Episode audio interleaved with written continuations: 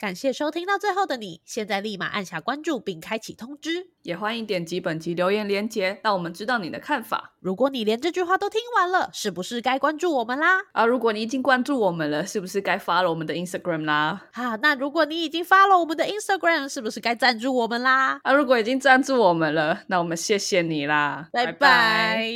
之前我就讲我去打工换宿的事情嘛。嗯嗯嗯，对啊。那我记得结论是我没有很推荐打工换宿，对不对？是，你没有很推荐，没错。对，就是那就不划算了。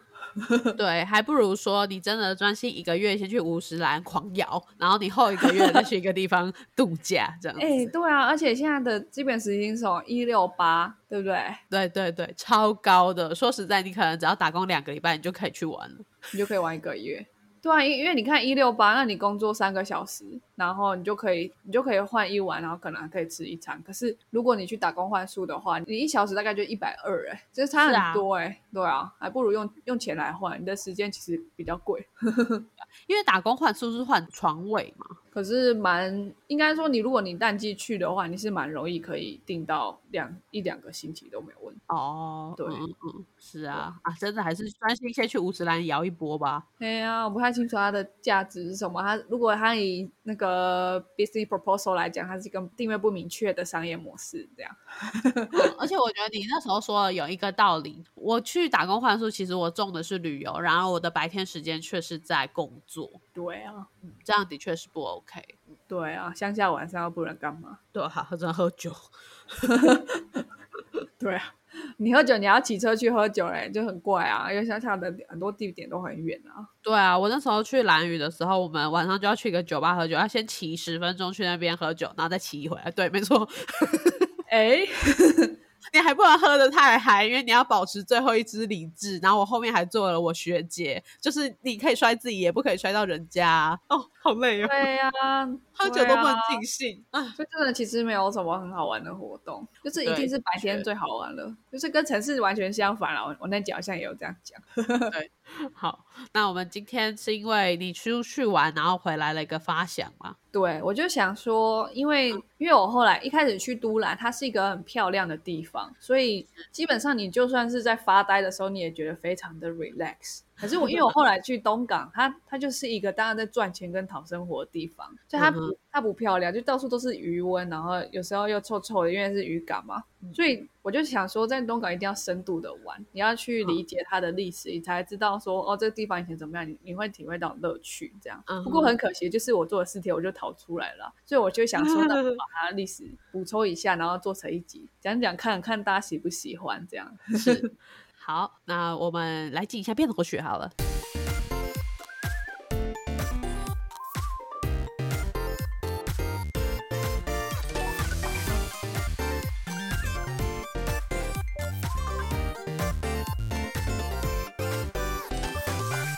我不知道我老的时候世界会不会爆炸，但我知道再不说出来我就要爆炸了。我是 Alex， 我是 Shen。 好的，说出你的故事吧。好，不过我今天会讲两个地方，因为不是逃出来了嘛，我后来又去头城去上冲浪课四天三夜、哦、然后呃，东港有一个很有名的祭典叫迎王平安祭，所以我会讲东港迎王。那头城有一个很有名的活动叫做抢孤，就会讲东港迎王跟头城抢孤，两个都是非常台湾传统的节庆的感觉，而且这两个都是发生在鬼月对不对？呃，不是。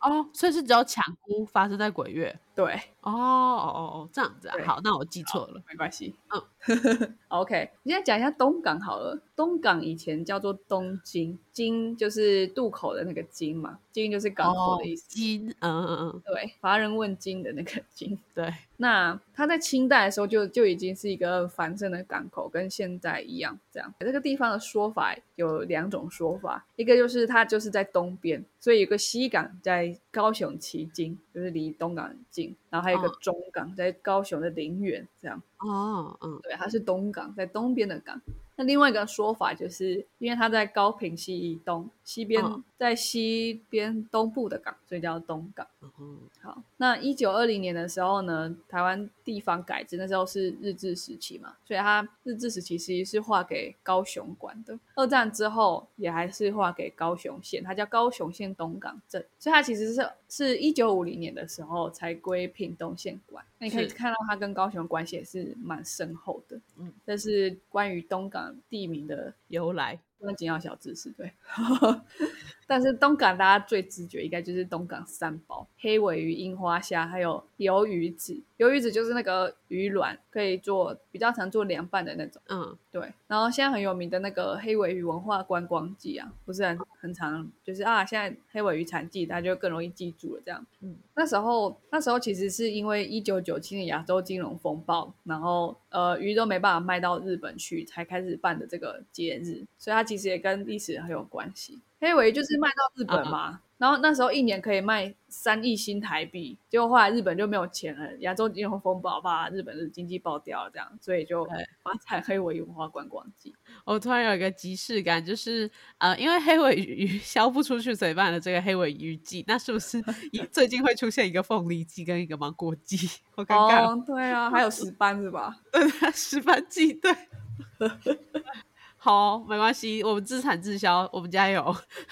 黑鮪鱼很贵耶，真的很贵。对，黑鮪鱼真的很贵。好，那东港银网呢，其实是一个，我觉得是一个非常有特地方特色的祭典，它全名叫做东港银王平安祭典。大家比较有印象的画面应该就是烧王船，就是超大的船、啊、然后火烧了很多，然后看起来很多二氧化碳的那种感觉，然后还烧到那个海洋上，真的是，对，烧在海洋上、啊、烧在海边啊，不是海洋上哦，哦，对对，海边，对对，很棒。这个祭典它到底在干嘛？是它要迎王嘛？什么王？就是王爷，嗯、王爷呃其实是神啦，但是他们叫做呃他们叫做千岁爷啊。对对对，其实其实那个道教里面的信仰的神的关节跟当时的呃皇帝的那些关节是很很接近，它是对照的。嗯、所以那个迎王呢，就是迎王爷。王爷在古代的帝制里面，就是对有王爵身份者的尊称啊，所以不管你是封王啊、哦、封爵啊，你都是王爷。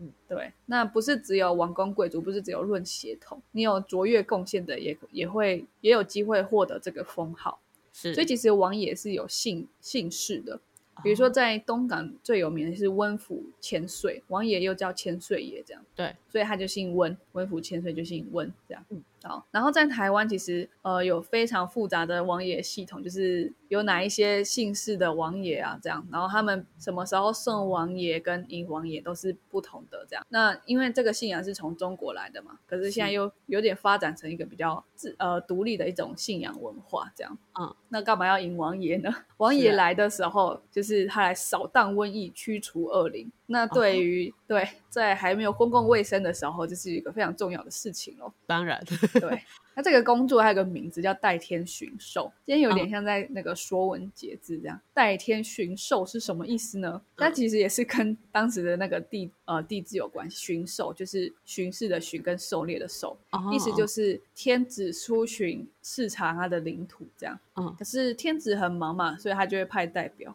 那个代表叫钦差大臣，所以钦差大臣是代替天子的，所以他就是一个官位很大咯，所以代替天子出巡就叫代天巡狩、嗯、哦，这这一个系列听起来好像那个以前会看到一些台语的古装剧。对，但我全部讲国语，不好意思。钦差大人啊，然后什么对，我们非常常经过那个庙宇，然后就去就不知道他其实为什么要叫什么府千岁啊，为什么要叫王爷啊，其实他是非常有历史渊源，而且是很久以前的历史这样。我我自己在整理的时候会觉得其实还蛮好玩，就是因为真的是天高皇帝远，所以这种体制竟然变成一种神明的阶层系统这样。是，对，然后人民就还是不管是你把王室神化了还是你去崇拜他们，都是觉得这是一个非常重要的统治统治者这样。在跟现在的一个民主社会相反的的感觉，让我觉得哦，好好酷哦，这样。嗯嗯嗯。好，那呃，迎东港的迎王他是迎接五位王爷，所以是一一次五位来代天巡狩这样。那他们认为每三年他们玉皇大帝会派这五位千岁爷来一次这样。那五位千岁爷分别称为大千岁、二千岁、三千岁、四千岁跟五千岁，就是大二三四五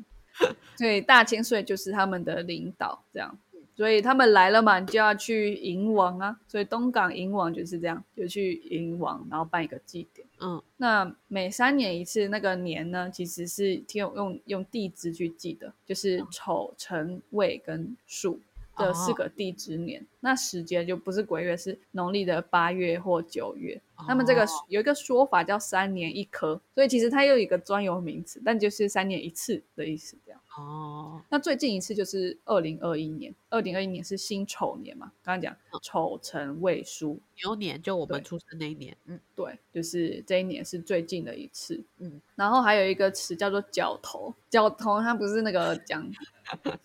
黑社会角头，其实角头是东港聚落区分的方法，东港聚落又可以分成七个角头，每个角头都有一间主庙这样，所以其实以前的地方政治就是一个地方一个庙啊，台湾的地方政治就是这样出现的，一个庙一个角头老大，所以事实上还是来自于这个角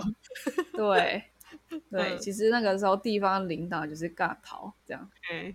好，那在迎王祭典结束的时候会去分配工作，那分配工作就是所有的角头聚集在温府千岁庙前面，然后去选下一个总理这样、哦、就是有点像总干事，他去统筹整个三年一次的大祭典，真的三年一次很盛大耶、欸嗯、对不对？是是，对啊。好，然后为什么是温府千岁？刚刚讲呃，东港的很重要的千岁爷是姓温嘛、哦、其实千岁爷呃，在王爷信仰文化里面，千岁爷通常是真有其人这样、哦、跟别的信仰不太一样，就是呃，道教里面很多神是历史上真的出现过的人物这样。对对对，那温府千岁他是呃根据东港镇东荣宫起见沿革，这就是他们写在庙里面写的。温王爷姓温，名弘，字德修，生于隋朝大业五年，西元六零九，超超久以前的。他是青州济南郡人，为唐帝国功臣这样。哦，好像最什么都是唐朝的人呢、欸。诶，因为唐山过台湾，就是。哦，对，那个时候的信仰从那个时候就是带过来这样。哦，所以唐山过台湾的唐是唐朝的唐哦？不是，就是唐山就是指中国大陆的意思，但是那个时候很多的信仰就是从那个时候建立起来的。这个是很、哦、很久以前的中国历史，就是道教信仰到底什么时候来的，这样你大概比较可以理解为什么是隋唐然后宋这样。元朝的时候是外国人统治嘛，嗯，对，所以宋呃元明清的时候就比较少，可是台湾后来又有拜郑成功，但是那时候已经对对因为已经有王爷的信仰，所以郑成功也是一个王爷这样。哦，了解了，嗯，所以就是很久以前的人啦。为什么是那个时候、嗯？因为那个时候开始有道教嘛。嗯嗯嗯，啊，都是。那温王爷做到底做了什么事情呢？oh. 他他他跟结义兄弟三十六个人去救驾有功，就去就是去救了救了皇太子这样，然后又剿匪平乱，所以他就呃深受太宗皇帝倚重，所以他就去那个嘛去呃巡狩，代天巡狩，结果他遭遇了海难，他跟他的三十六个兄弟同时罹难这样，所以朝廷就去追封他。就会封他的功绩这样，所以他就成为其中一个王爷、oh. 那一个很有趣的俗谚就是既是王爷的时候他有府吃府，有县吃县。为什么这句话？是因为、oh. 呃，就就意思就是说当王爷来到我们这个府或是来到我们这个县的时候，他整个府整个府的东西他都会吃掉，整个县的东西他都会吃掉，意思就是非常盛大的去迎王爷。哦哦，我以为他是一个大胃王了，想说到哪里就吃光人家，他必须是吧？因为他要环游整个东港七个角头，然后所有拜拜的东西他都要吃掉，这样。哦，很累，千寻千寻。哦，所以他是一个真的是非常重要的一个民间的祭典，这样。那迎王祭典，他总共有要办八天，这样。第前一个月开始进表。表就是去讲说我接下来要做什么、啊、最有名的表不是出师表吗？这样，所以前一个月开始进表，然后设置代天符，代天符就有点像是什么蒋公行寿这样，就是代天巡狩啊，就是我会累需要歇脚的地方就是要代天符，所以其实跟现在很多政治都很有对照，只是那个名字更有古风的感觉这样OK, okay. 对，然后一直到第七天的时候就是牵船绕境，所以船其实一直都是在就是那个活动的现场这样，然后到七第七天还要绕境，然后第八天才是送往，所以大家很有印象的那个烧网船其实是在第八天的活动最、嗯、最高潮的地方这样，这个大概就是东港迎王平安祭典。然后如果你想要去看的话应该是要蛮早就开始订了，因为他们是农历的时候呃办的活动嘛，所以在那个呃东龙宫就是东港主办这个迎王祭典的宫庙去公布说温府千岁决定几月几号要办迎王之前你都不知道他什么时候，因为他不是国体嘛，对不对？那、啊、你一旦知道就赶快订那个票，订票啊，然后订民宿，不然你一定去不了这样。它、啊、是一个非常多人会去看的一个祭典，因为真的是很盛大，如果你看任何照片你都会觉得拍得超漂亮，但是你也会担心那个二氧化碳的问题这样大概是这样。我觉得东港迎王是真的是一个很很有台湾味的活动，可是很可能很多人没有听过，因为它三年才办一次嘛。嗯，对对对。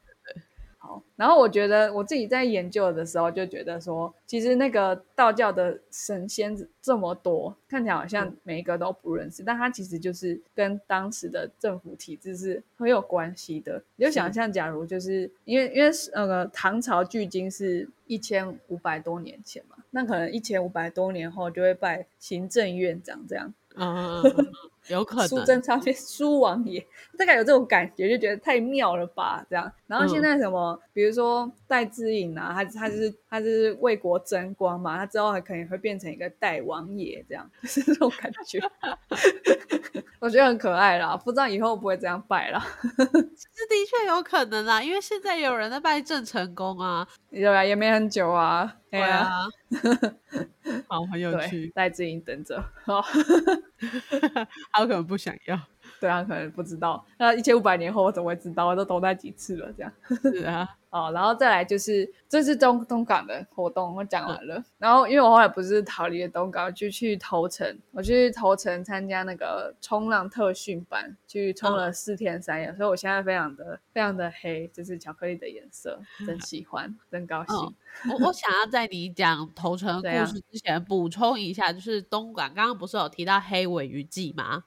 我在大四的时候针对这个黑鮪鱼祭其实有做一个详细的调查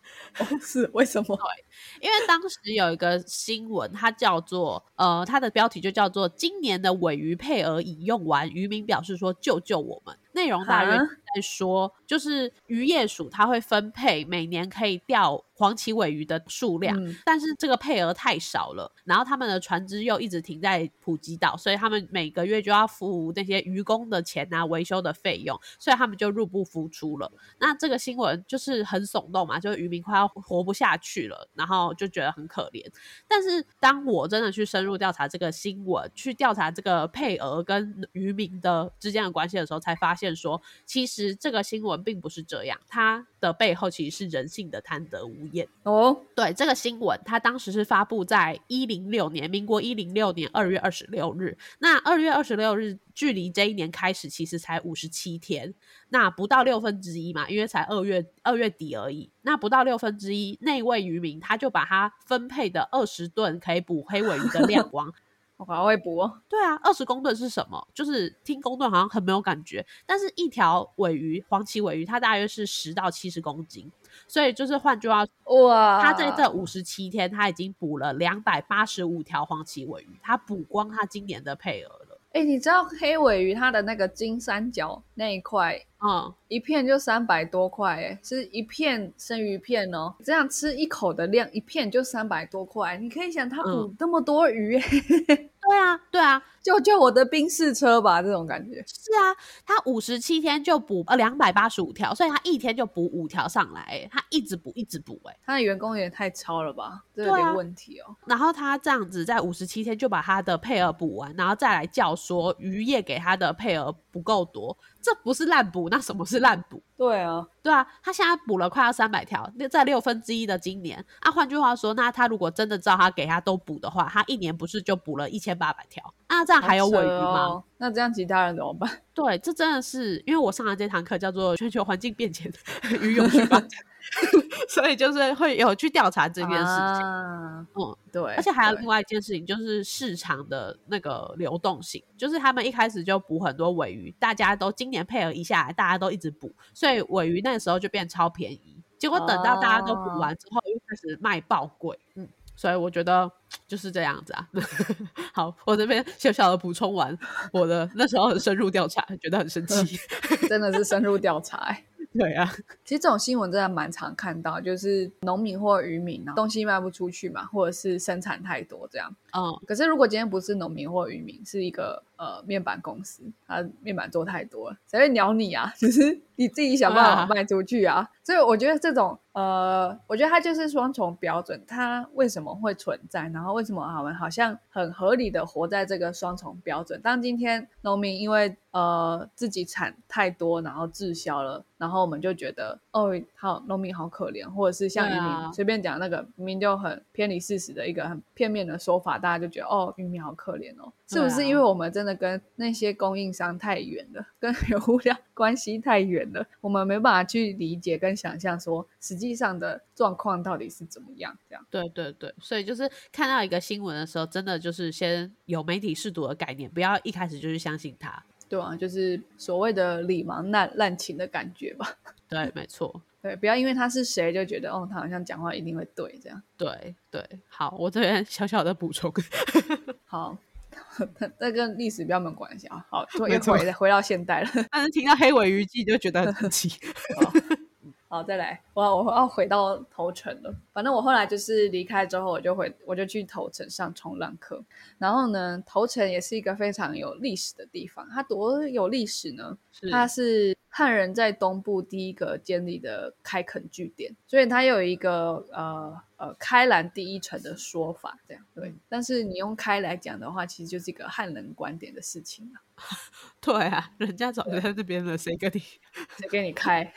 对啊，那谁谁本来就在就在那边，就是噶玛兰族。头城境内本来是噶玛兰族活动的地区，然后在清朝嘉庆年间，就是呃吴沙嘛，很有名的吴沙，他就带领了很多那时候的流民，就是已经来这边没有地方开垦的人，去拓拓垦南洋平原，所以那是汉人在东部开垦的第一个据点，这样。所以 又, 又称为头城，就是第一个城嘛，头城这样。是是是，对，所以这是一个汉人汉人史观的一个说法。不过这个地名就是本来就是汉人命名的这样。好，嗯，那抢孤是什么呢？抢孤大家应该有看过画面，因为它比较容易看到，它每年都会举办，就是这这、就是跟鬼月有关系。嗯、那个画面就是很多人爬上一个滑滑的柱子，然后一直一直滑下来。对对对对，而且其实抢孤都会抢到头破血流、欸、对，超暴力，然后还会掉下来这样。对，好恐怖。这是一个很有历史的一种表征吗、嗯、或是一种象征。抢孤就是、嗯、呃，要超度开垦过程中牺牲的弟兄亡灵而举办、嗯、那祭品为什么要放在那么高呢？就是去象征那个呃，去去争夺那些食物的不容易这样。然后有人就是这样描述，就是、嗯、呃，淋漓尽致的呈现出团结既团结互助又会争抢跟分享的移民性格这样。我觉得很好笑，我觉得这句话很可爱，但我不确定是不是一开始的目的啦，因为比较接近一开始讲一开始目的的是说祭品是贫苦的民众去抢食的，所以就叫抢孤这样。嗯哼，对啊，对对，应该是这样子而已。对，好，好好笑，我觉得反而有点小小的讽刺，象征着移民去抢东西。我觉得这个这个旁白很好笑，所以我就念出来跟大家分享一下。淋漓尽致的呈现团结互助，但是会会争抢跟分享的移民性格，这样。好怪。那抢菇呢，它就是你要去抢菇嘛，抢菇，菇是什么东西？它是菇棚。嗯、那这个棚架其实是分成两个，它这个它这个建筑的结构长得很不稳，这样，因为它就是想要让它倒下来，有个那个视觉上的震撼，这样。对，那个棚架分成饭棚跟菇棚，饭棚又称乞丐棚，就是规模比较小，然后比较容易去吃到这样。那个棚架上面就是放很多白米饭而已，然后法师会来施展化石法术，这样，那个化石法术就是让用解手印，然后食食物就会一化十，十化百，百化千，这样就是想象中的饭会变更多，所以恶鬼都可以吃饱。这这就是农历七月的活动嘛，这样我觉得非常非常好玩哎、欸，真的想不想要看化石法术？超酷的，而且还是结印哎、欸，跟咒术回战一样。哦、咒术回战算什么？对啊。哦，去抢菇就可以看到真实版的。这不行，我真的今年可能安排一个时间。好，那抢菇的时间比较可以理解，就是农历七月最后一天，关鬼门那一天这样。嗯，对，在他们要被关回地狱之前，赶快让他们吃饱，所以要化石法术。结印结印好。另外一个就是菇棚，就是重头戏，菇棚就是正式比赛用的，是是是，它总共可以分成三个部分、嗯、第一个部分就是最基础的结构的最基础的那一段，是十二根高约十丈的杉木为支柱，十丈反正就是很高啦，我不知道它多多高，但是一定要用掌，因为这是台湾的东西。好然后呢，柱顶会筑一个倒塌棚，就是它是一个平台，然后嗯、呃，平台为什么要有一个平台，就是为了增加抢菇的难度，就这样，因为在那上面会会倒塌，东西会倒下来，然后你要这样打来打去这样，然后还油油的滑滑的，对，还油油的。然后倒塌棚上面再竖十三根竹编的呃菇毡，就是也是十三根啊，就像你想象，就是十三根木头上面放一个平台，然后上面再放十三根木头、嗯、然后人要爬上去这样很酷吧那个十三十三根的竹编菇毡高约十一公尺，然后上面有有绑鸡鸭猪肉，然后还有绑红鲟哦之类的这些这些祭品这样、嗯嗯、然后最后它的顶端就有一面金牌跟一面顺风旗，就是最上面其实是真正的奖品这样、嗯、然后那这些菇柱都会涂满牛油，让你很容易滑下来。那呃滑下来这个这个这个墓地有一个旁白，就说这是象征象征孤魂野鬼去抢食的困难这样你又你又没办法问到当时的人为什么要做这个活动，所以我觉得好，就而且一直很奇怪的是，到底为什么要人去扮演那些鬼啊？到底在想什么？可是应该真的蛮像的啦，应该真的很像是鬼在抢食这样。其实这个的话，我都会觉得是不是当地的角头们办的活动，就只是想要就是让让别人知道说，哎、欸，我们这个我们这个角头比较厉害哦，所以我们就可以去抢到这样子。对，它每一根呃那边是庄，那不是分角头，那每一个庄就会去放自己的祭品嘛，所以所以就会展现出我们很有钱这样。对，嗯嗯嗯对，应该是有可能啦。好，所以抢菇要怎么抢，就是在子时，也就是深夜十一点到一点的时候举行，这个非常适合年轻人去看嘛，对不对？你刚醒来的时候这样你就可以去看、嗯、你也可以参加任何可是只有男生可以参加哦，对对 对, 对，好吧。好，那抢菇的队伍就是五人一组，每一个队伍他们用一根棚柱，然后你只能用一根麻绳为工具、uh-huh. 所以你要用那个绳子去套住那个棚柱，然后往上攀爬嘛，很像那个花木兰。对，花木兰或是摘椰子的也是用一根绳子这样，而且那个上面都是厚厚的牛油，所以所以那个锣声一响起的时候，所有人就是像叠罗汉一样叠上去这样，所以四个人叠上去，然后第五个就要这样爬冲上去，踩住所有人的头，然后往上攀那个刚刚有讲倒塌棚，然后你要用单杠技巧倒倒挂金钩，所以你要把自己引体向上倒上去，翻上棚台，然后这时候爬上的这个棚台非常容易跌落，因为它就是叫倒塌棚，就是故意要让你倒落、嗯、这根本就是最古代的那个什么体能竞赛吧，体能网，超级体能网这样。我倒是觉得它很像迷片耶、欸、就是很油，然后一群裸体的男人然后堆叠的肉体然后抢抢东西，抢什么好，这不是迷片吗？然后最后最后怎么赢呢，就是因为这是第二层嘛、oh. 那个结构还有最高那一层，你要爬到最高的那一层去砍断站底的绳索，让所有人都掉下去，然后你拿到那个奖品顺风旗和金牌，就是一个赢家、oh. 这样。然后顺风旗是我觉得是一个很惊人的东西，它是一个至高无上的代表，就是抢到的那个队伍它可以获得非常丰富的奖品，然后因为其实头城是捕鱼的地方嘛，所以它这个顺风旗其实就是说一帆风顺然后一获满载的意思、哦、那因为清朝后来就是发现这个活动太残暴了，就是会会有出人命就被禁止掉。他终于发现了吗？直到一九九一年民国八十年的时候民国政府又把它复办了、哦、那终于复办，从清朝到现在都没有复办，所以有渔船业者就用三百万元新台币去购买那个顺风旗，他买到获得一个很强的 buff， 希望他有满载而归。这样果然是赌博吧？我觉得这后面一定有人插赌。我就觉得哇，真的是个跟我很不一样的世界，但是又充满了台湾的感觉。这样好，台湾价值是体现在这里的吧？我觉得有点难过。台湾文化，对啊，移民互相争夺又会分享的性格。然后最后奖品会被财团买走的性格。欸、最后奖品，欸、你你抢到，你可以用三百万卖掉，很爽，好不好？你一年就去抢那个、啊，对啊。然后背后还会有地下运动赛事赌盘的部分，搞不好还有假抢菇哦。对啊，我是觉得我可以拿到一点祭品就很棒了、啊，鸡鸭猪红鲟哎、欸。对啊，我我也可以。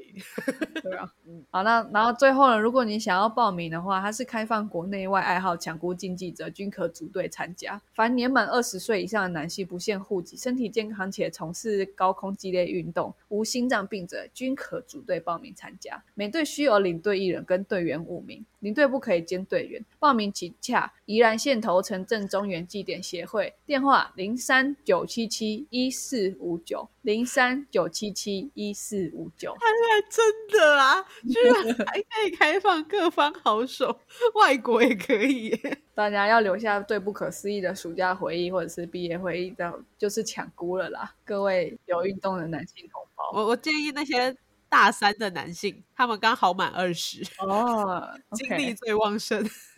拜托，顺风旗三百万哎、欸，直接拿去念什么 M B A 都可以了。对啊，而且你看，领队一个加队伍五个人也六个人，一个人有五十万哎、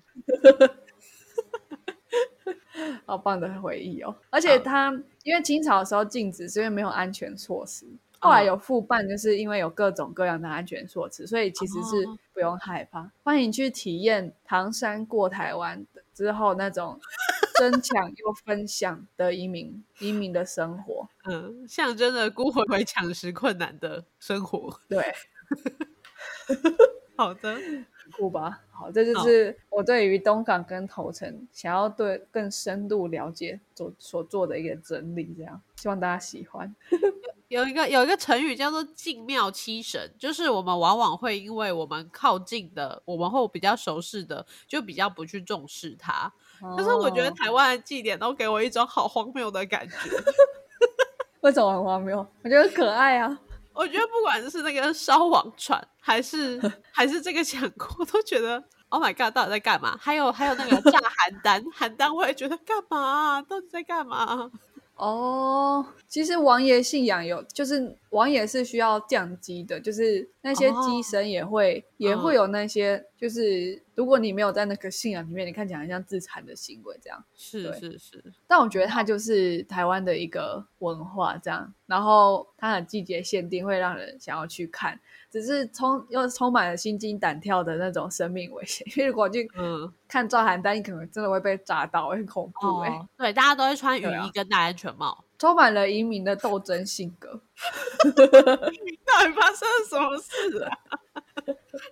好，那就、嗯、我我觉得其实蛮有趣的，但是我知道这个资料收集不易。那如果大家对这种就是传统然后地方的历史啊，或者是活动的文化有兴趣的话，也欢迎真的在我们 Podcast 底下留言，让我们有更多动力去做这些很难survey。对，不然我觉得我我觉得我survey这些时候真的是很不够力，因为就算我、嗯、就算我做深坑的故事好，我可能也不是真的很清楚清朝的时候深坑在干嘛这样。我不是念历史系，这这个真的差别很大，就是史料怎么判断跟哪里容易收集到历史故事都不是我擅长的地方。然后我今天讲的就把它讲得像是笑话一样，因为我就是一个局外人，然后我觉得这个东西很有趣很吸引我，那我想要多深入了解。可是它的意义跟它的、嗯、呃怎么诠释它怎么理解它都是我很难去做做解释的啦，这样是。那我觉得我觉得这样很有趣，然后也了解了更多事情这样子。嗯，好，好，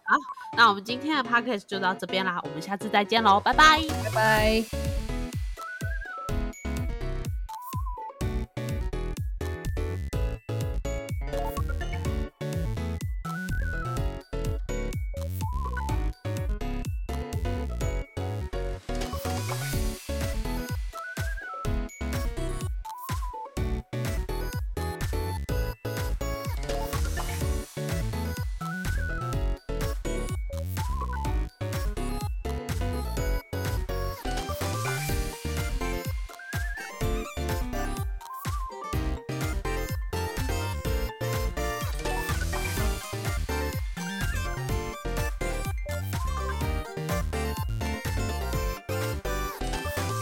荒谬到我嘴角笑得好酸哦。